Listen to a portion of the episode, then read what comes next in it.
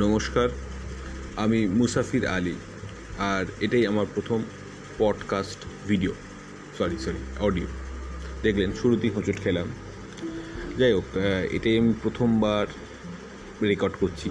আমি জানি আমার কণ্ঠস্বর ভালো নয়। তবুও মনে হলো একটুখানি করে দেখি। পৃথিবীর নতুন নতুন জিনিস ট্রাই করার মধ্যে তো কোনো দোষ নেই। হয়তো ক্ষতি নেই, লাভও নেই। তাই ভাবলাম এটা করে দেখি। তো এখন আমি যে শহরটায় বসে আছি সেটা সব কলকাতা, বাংলায় কথা বলছি। এখন কলকাতার সামনে এখন দুর্গা পুজো এখন পুজো হবে কি হবে না, লোকে বেরোবে কি বেরোবে না, লোকে খাবে কি খাবে না, এটা নিয়ে নানা জায়গা থেকে নানা রকম মত চারিদিকে ভেসে বেড়াচ্ছে।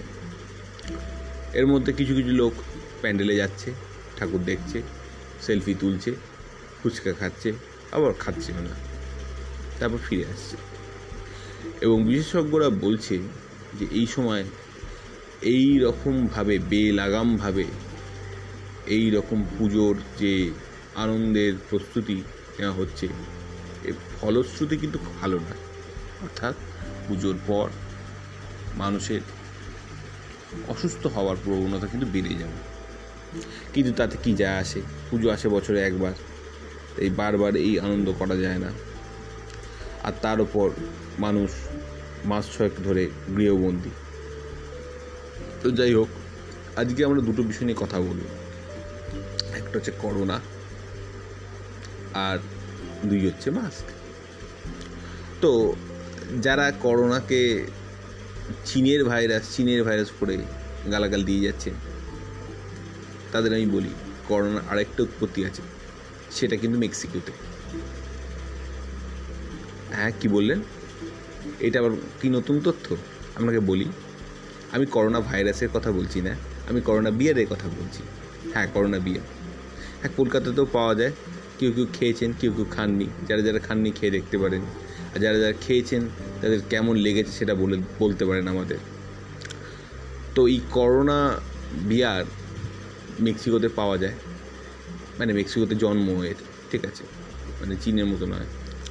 তো যেটা বানায়, যারা বানায়, তারা হচ্ছে একটা বেলজিয়াম কোম্পানি ঠিক আছে? এবং শুরুতে যখন করোনা ভাইরাস যখন মহামারীর আকার নিচ্ছে, মহামারী থেকে বলা ভালো অতিমারি যেটা বলছে প্যান্ডেমিক তো তো সেই সময় হঠাৎ করে লোকজন কিছুদিন করোনা খাওয়া বন্ধ করে দিয়েছিল মানে বিয়ার। কিন্তু এখন লোকে আবার মনের সাহস ফিরে পেয়েছে এবং করোনা করোনা ভাইরাসকে অতিক্রম করে করোনা বিয়ারে মাঝে মধ্যে চুপ চুপ করে টান দিচ্ছে। ভালোই, দেওয়াটা ভালো, তাতে মন ভালো থাকে। এবং করোনার যারা কর্ণধার মানে ভাইরাসের নয় মানে বিয়ারের যারা কর্ণধার, তাদের বক্তব্য যে এই ভাইরাসটা যেন তাড়াতাড়ি যায় এবং যারা করোনা বিয়ার খাচ্ছেন অথবা খাচ্ছেন না, কিন্তু আক্রান্ত হচ্ছেন, তাদের জন্য আমরা সর্বদাই প্রার্থনা করছি। এই হলো করোনা গল্প। দু নম্বর হচ্ছে মাস্ক আমি দুদিন আগে ফেসবুকে একটা ছবি দেখলাম। তাতে দাড়িওয়ালা একটা লোক, তার মুখের মধ্যে একটা সাদা কাপড়, বোঝাই যাচ্ছে ছবিটা এডিট করে লাগানো। দিয়ে তলায় নিচে ক্যাপশান কার্ল মাস্ক অর্থাৎ কার্ল মার্কসের যে মার্কসত্ব অর্থাৎ মার্ক্সবাদী কমিউনিস্ট পার্টির যে মার্কসত্ব সেটা হরণ করে দিয়েছে মাস্ক দিয়ে। হয়তো উদূর ভবিষ্যতে লেখা হতেই পারে, মার্ক্সবাদী কমিউনিস্ট পার্টি। আচ্ছা এতে এটা কিন্তু অ্যাপলিটিক্যাল স্টেটমেন্ট কেউ রাগ করবেন না হ্যাঁ? এবং আরও একটা লোকের নামের মধ্যেই মাস্ক আছে।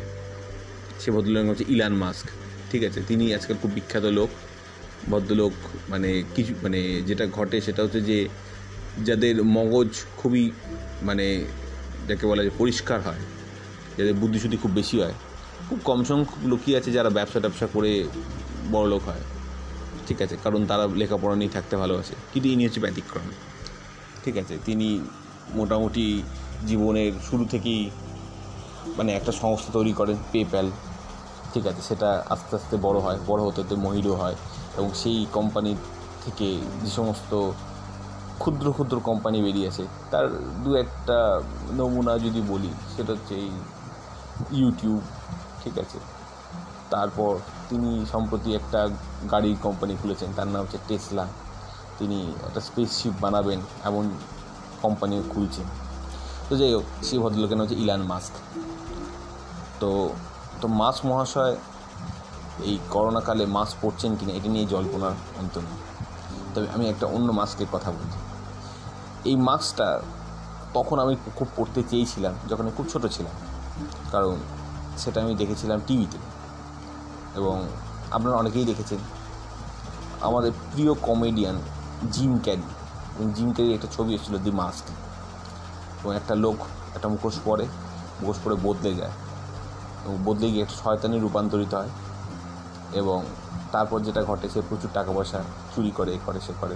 এবং শেষ পর্যন্ত কী ঘটে সেটা তো আপনারা যারা সিনেমা দেখেছেন, তারা জানেন। আর যারা দেখেননি, তারা দেখে নেবেন তো যারা যে সমস্ত যে লেখক লিখেছিলেন বা যে প্রযোজক বানিয়েছিলেন, তারা কি তখন ভেবেছিলেন যে উনিশশো চুরানব্বই সালে ছবিটা তৈরি হয়েছিল?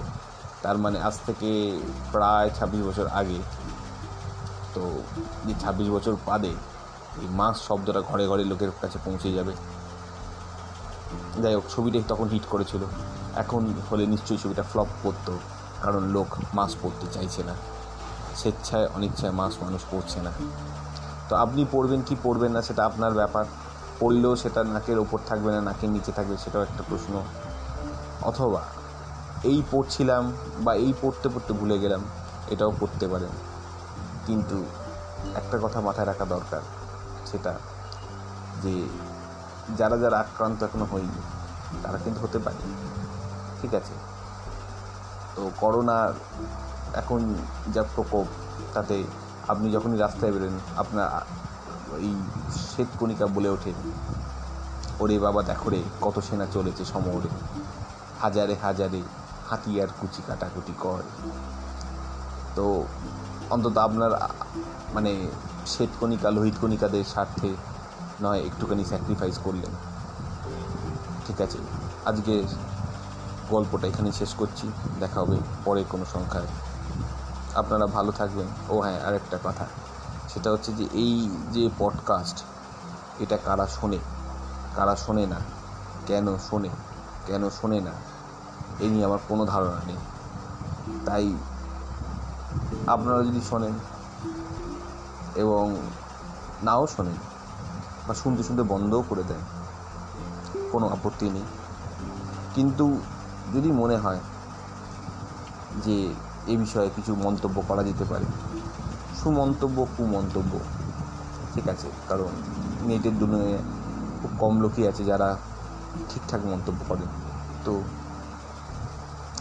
যাই হোক মানে যে ধরনের মন্তব্য করতে ইচ্ছা করে সেই মন্তব্যটা করতে পারেন, নাও করতে পারেন। এবং এবং যাক, আমি ভুলে যাচ্ছি আর কী কী বলা উচিত। যাই হোক, আর কিছু কিছু বোধহয় বলার নেই। তাই এবং এখানে ইতি দেখা হবে পরের কোনো সংখ্যায়।